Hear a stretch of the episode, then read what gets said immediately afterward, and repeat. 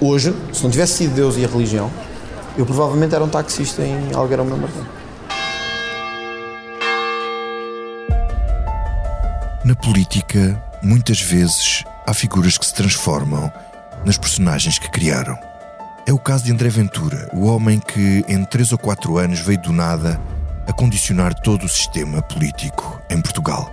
Um país que até 2019 era olhado como um paraíso sem populistas. Vou dizer-lhe uma coisa que se calhar é chocante. O André Ventura nunca foi um radical. Eu diria, muitas vezes disse-lhe que ele era um, um homem de esquerda envergonhado.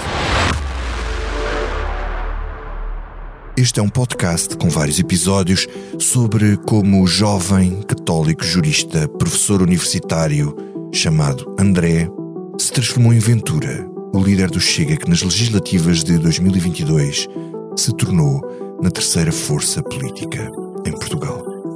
E que abriu caminho a um discurso racista e xenófobo que ele nunca teve até perceber que isso funcionava como instrumento de uma força radical de direita semelhante às outras que existem nas democracias descontentes. Senhores deputados, vou terminar talvez com uma frase que pode vir a ser considerada uma frase racista. Talvez a mais racista aqui dentro dita alguma vez.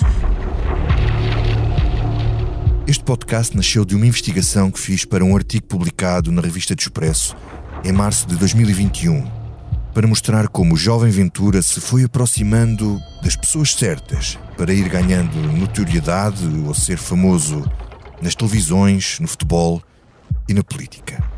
A ideia base deste podcast é mostrar aos leitores e ouvintes do Expresso um contraste.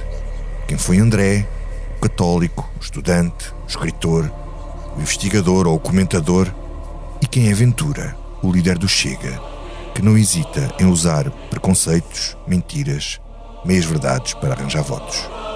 Você é que vai tirar as conclusões. Se assim num delírio fosse presidente da República. Num delírio, não. Vai acontecer. Não, não vai. Vai acontecer.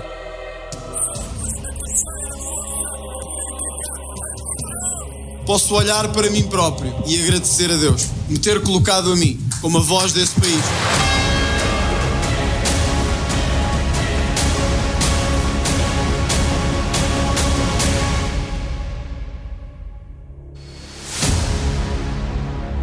Este é o podcast do Expresso Entre Deus e o Diabo sobre como André se fez Ventura. Eu sou o Vitor Matos. Deus, pátria, família e trabalho. É nisso que este partido acredita.